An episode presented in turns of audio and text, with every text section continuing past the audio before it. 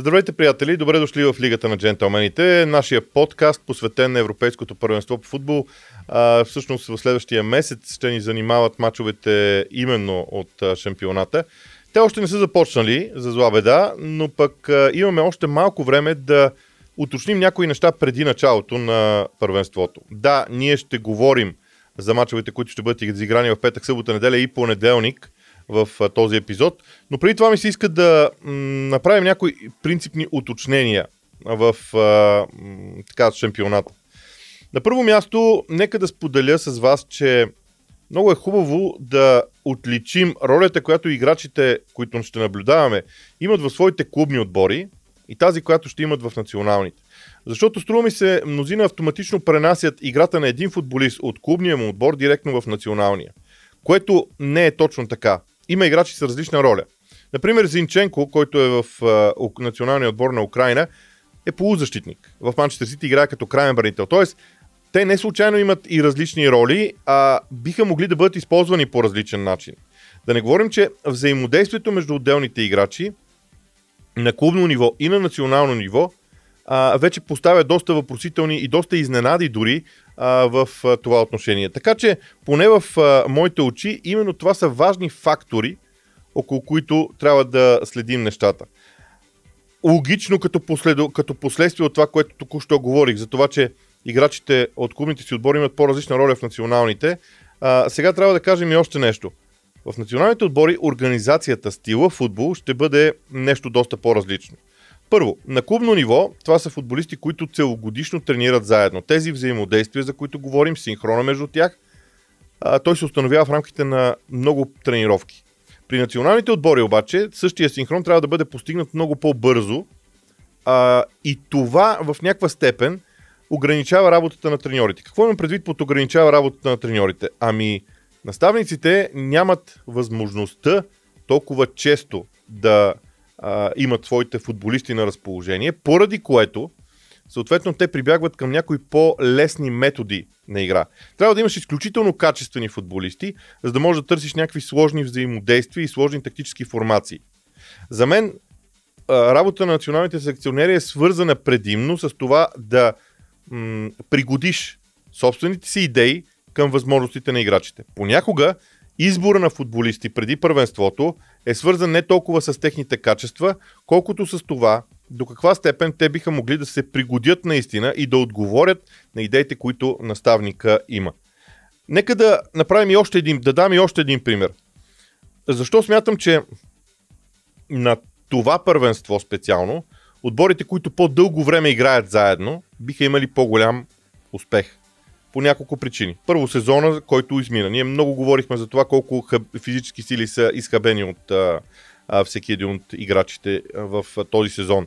Респективно, а, енергията, която те и имат останала за през лятото, не е чак толкова много и а, с мачове на гъсто, с сериозен интензитет, могат да повлияят много негативно и върху темпото на игра. Затова равностойните, равностойните отбори ще имат своето предимство. Но ви давам примера с Финландия. Защо точно Финландия? Не защото те ще станат европейски шампиони, по мое мнение, а защото, наистина не мисля така, а защото според мен при тях има нещо много важно. Този, това поколение от националния отбор на Финландия започва своя път заедно в а, втората половина на първото десетилетие на този век, някъде около 2007, 2008, 2009 в младежките формации на националния тим. Сега този отбор вече 12 години по-късно е в зряла футболна възраст или поне ключовите лидери от него. И освен това, сега и треньорът на национална отбор на Финландия е същия, който е бил на тези младежи. Тоест цялото поколение е преминало своя футболен път и сега стига почти до пика в представянето си, което може да бъде сериозен плюс за състава. Не за друго. А те се познават много добре. Треньора познава качествата на тези играчи много добре. Самите футболисти в своята професионална кариера са развили тези качества още по-добре, но те ги имат и треньора ги познава. Затова смятам, че трябва да търсим такъв тип отбори, а, за да видим евентуалните изненади. На второ място, как ще бъдат използвани контузените играчи. Има, има отбори, които откровенно извикаха контузени играчи в съставите си, вярвайки, че те ще се възстановят, а, когато е необходимо. Дали трябва да бъдат оправдани менеджерите и треньорите за този избор? Вероятно. Защото това първенство има максимум 7 мача. Говорим за финалистите. А, това означава, че ако един играч пропусне първите три двубоя в груповата фаза, например, но състава е достатъчно равностоен, за да прескочи групата, тогава а, този футболист качествен, който в първата седмица от първенството или първите 9 дни от първенството или 10 дни от първенството е бил контузен, той влиза и буквално е със статут на ново попълнение. Така че избора на тези треньори не е маловажен. И сега, мнозина ще кажат, да, да, ама какво остава, ако те не се класират напред? И тогава трябва да се върнем към формата на това първенство, защото в този формат има 6 групи, напред продължават първите два от всяка група, плюс 4-те най-добри трети отбора. Тоест, ако ти спечелиш веднъж и завършиш веднъж наравно, има много голяма вероятност да продължиш напред. Ако имаш 5 точки, е почти сигурно, че ще продължиш напред. Като трети отбор говоря. Така че това са все неща, които могат да обословят начина по който отборите а, процедират в хода на първенството. И сега започвам вече с конкретните мачове, започвайки от петъчния двубой между Турция и Италия, мача на откриването. Трябва да отбележим няколко а, неща. Първо, при националния отбор на Италия има един много интересен, една много интересна сплав между опитните играчи в защита и младите, много бързи футболисти в по-предни позиции. Обаче, Роберто Манчини е много опитен наставник, много опитен специалист като треньор. Има изобилие от опит. Той има оп, опити като играч на големи първенства. Но за мен и в големи матчове. Но за мен това е първия голям турнир на Роберто Манчини като треньор, а тези турнири имат друг статут обикновено. Имат така, възможността по различен начин нещата да вървят. Така че това е една въпросителна за Италия. Не казвам, че тя ще е най-големия, най-големия проблем. Но, що се отнася до турския състав, петима души от Турция играят в серия А. И то, може би, може би едни от най-силните им играчи.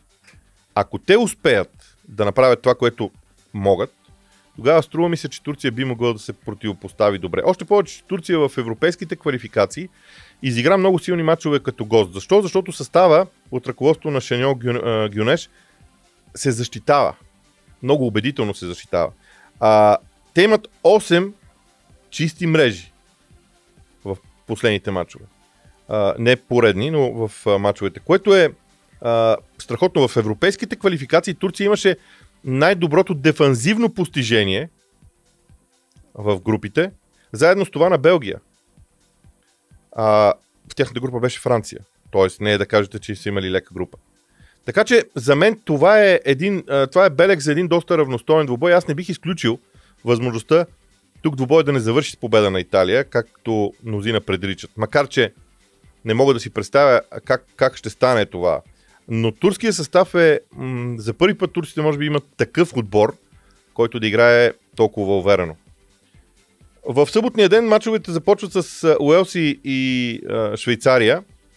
Уелс обикновено играе в защита на контратакуващ футбол.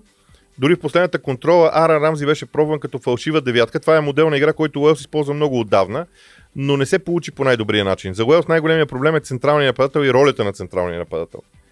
Но Уелс се наслади. А, първо, състава на Уелс е един от най-опитните. Като казвам това, а, ще ви припомня, че Уелс игра и през 2016 година на Европейското първенство. Тогава това беше дебют за състава, но за мен лично а, тима като цяло изглежда много опитен. Тоест, това са играчи, които няма да ги оплаши голямата сцена.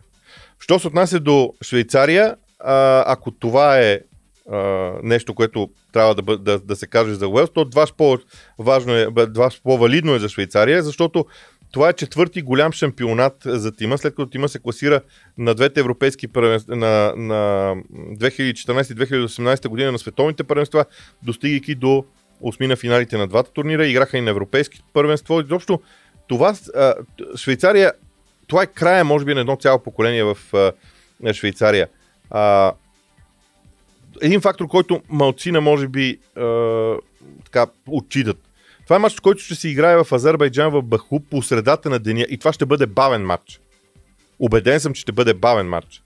Така че не знам кой от двата отбора ще се приспособи по-добре и дали контратакуващия футбол на Уелс би имал успех в конкретния двубой.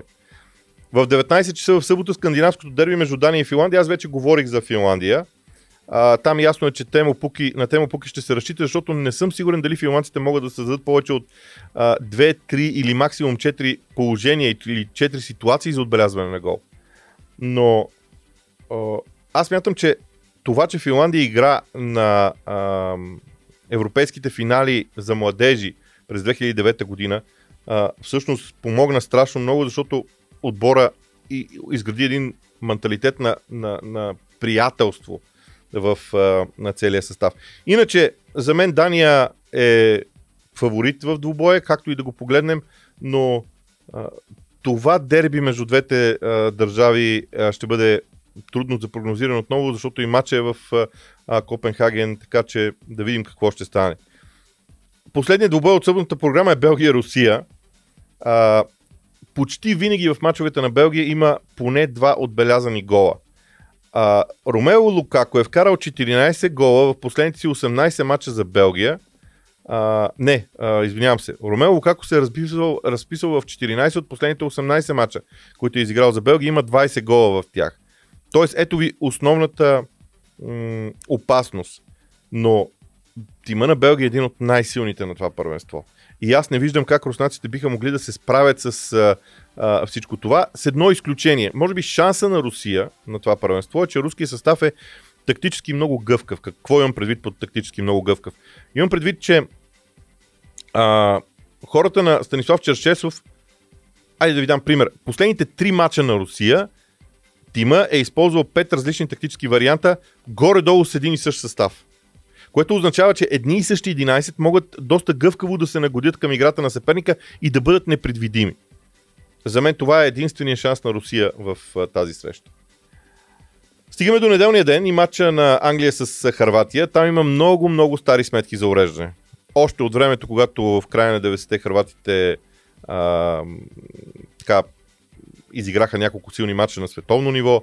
Не забравяйте, че хрватите направиха така, че Англия да не играе на Европейско първенство през 2008 година. След това англичаните се взеха а, уж реванш в някои от важните матчове в груповата фаза, а, за да се стигне обаче до последното световно първенство, когато Харватите спечелиха също Англия на полуфинал, обръщайки развоя на онзи двубой. Така че тук има много стари сметки за уреждане. Матча на Уембли матча е първия. Отбора на Харватия изглежда сега не мога да го нарека застаряващ, но изглежда с футболисти, които имаха м- имат много опит зад гърба си. А, този първи матч ще, те ще са все още много свежи, но не съм сигурен, че те могат да продуцират играта, която показаха на Световното първенство. Аз мятам, че след Световното първенство Харватия играе по-лошо, докато Англия има по-добър състав. Аз не съм убеден дали треньора на Англия, Гарът Саутгейт е а, чак толкова по-силен, отколкото е бил, но, но начина по който отбора играе, изглежда, за мен изглежда феноменално. Сега, а, в 19 часа играят Австрия и Северна Македония. Аз нямам идея какво да очаквам от Северна Македония, но ще ви кажа следното. Когато говорим за дебютанти на големи първенства, обикновено се случват две неща. Или те правят бум, или са пълно разочарование, но те са щастливи, че просто са на голямо първенство. Може да, на нас българите може да ни изглежда м, така тежко това, че тима на Северна Македония е на първенство, е стигнал до първенството с оглед на миналото на футбола, на футбола ни, но ако погледнете класиранията на младежките отбори на тази държава в европейските надпревари, ще видите, че няма нищо случайно. Там хората просто работят изключително много и се справят феноменално. Така че аз мятам, че а, този двубой е големия шанс на Северна Македония. Вижте, възможностите в европейския футбол са много изравнени. Разликата между най-силния и най-слабия на първенството не е толкова голяма, колкото щеше да бъде преди 10 години на подобни първенства. Така че една победа за Северна Македония прави нещата тотално различни, защото цялото самочувствие, на което е способен този отбор, ще се промени. От друга страна, Австрия не е също най-силният отбор на света Австрия е отбор, който може да направи силни мачове, може да направи и кошмарни мачове. И ако се върнем назад към евроквалификациите, ще видим, че това е точно така. Стигаме и до късния двубой в неделя. Холандия срещу Украина. Хм. Първо, украинците завършиха преди Португалия в квалификациите. Като наставника Андрей Шевченко вероятно ще напусне като треньор националния тим на Украина след първенството.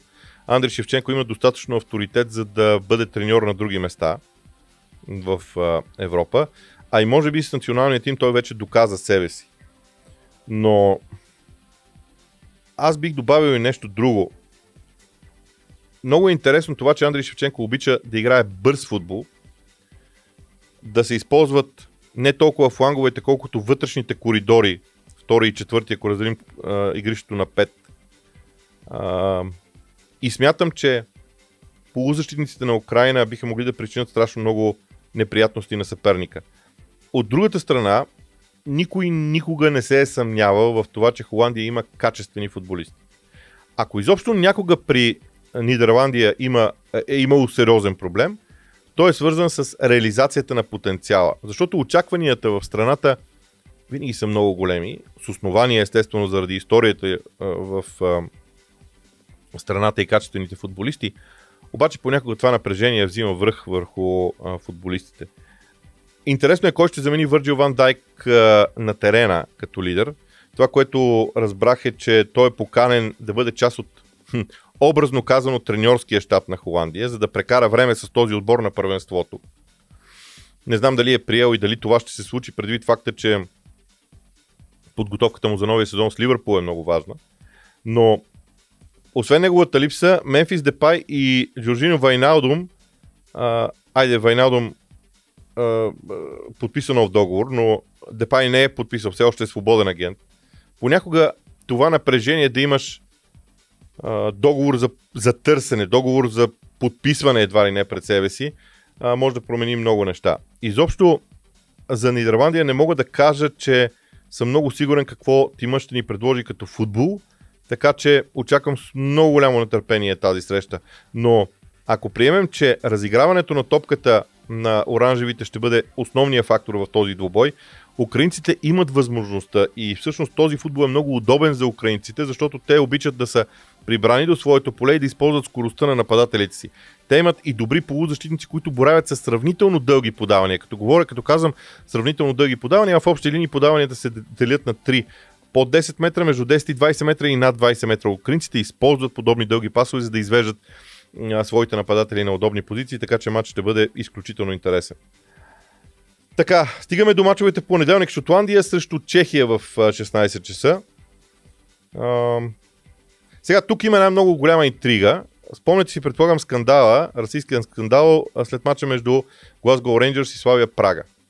Мача, който ще се играе между Шотландия и Чехия в Глазго. Тоест, чешки отбор за първи път ще отиде в Шотландия след въпросния скандал. Аз не знам, не знам как това ще рефлектира върху самия двубой, но при всички положения това ще бъде битка. Големия плюс на шотландците е, че те са си биткаджийски отбор. Значи, от всичките 24 отбора на първенството, аз мятам, че шотландците, може би и турския състав, са двата отбора, които са много близо до понятието биткаджии на терена. И те биха могли да а, предоставят различен тип футбол в тези матчове. С подкрепата и на публиката, това може да е наистина един много различен двубой. Още повече, че тази група, която включва, между другото, и а, Англия и Харватия, които играят предния ден, всъщност, а, може би ще бъде една от онези, с които четири, трети отбор трябва да търси четирите точки, за да продължи напред. Защото многото равенства могат да те ограбят. Ако направиш две равенства и една загуба, това са само две точки и може да не продължиш напред. Така че победите са ключови и първите матчове са от значение. Шотландците имат възможността да домакинстват и това може би наклонява в някаква степен везните към тях. От друга страна, опита, който чешкия футбол, и тук не говоря само за този състав на Чехия, а по принцип опита на чешкия футбол а, на големи първенства е от огромно значение. Полша срещу Словакия.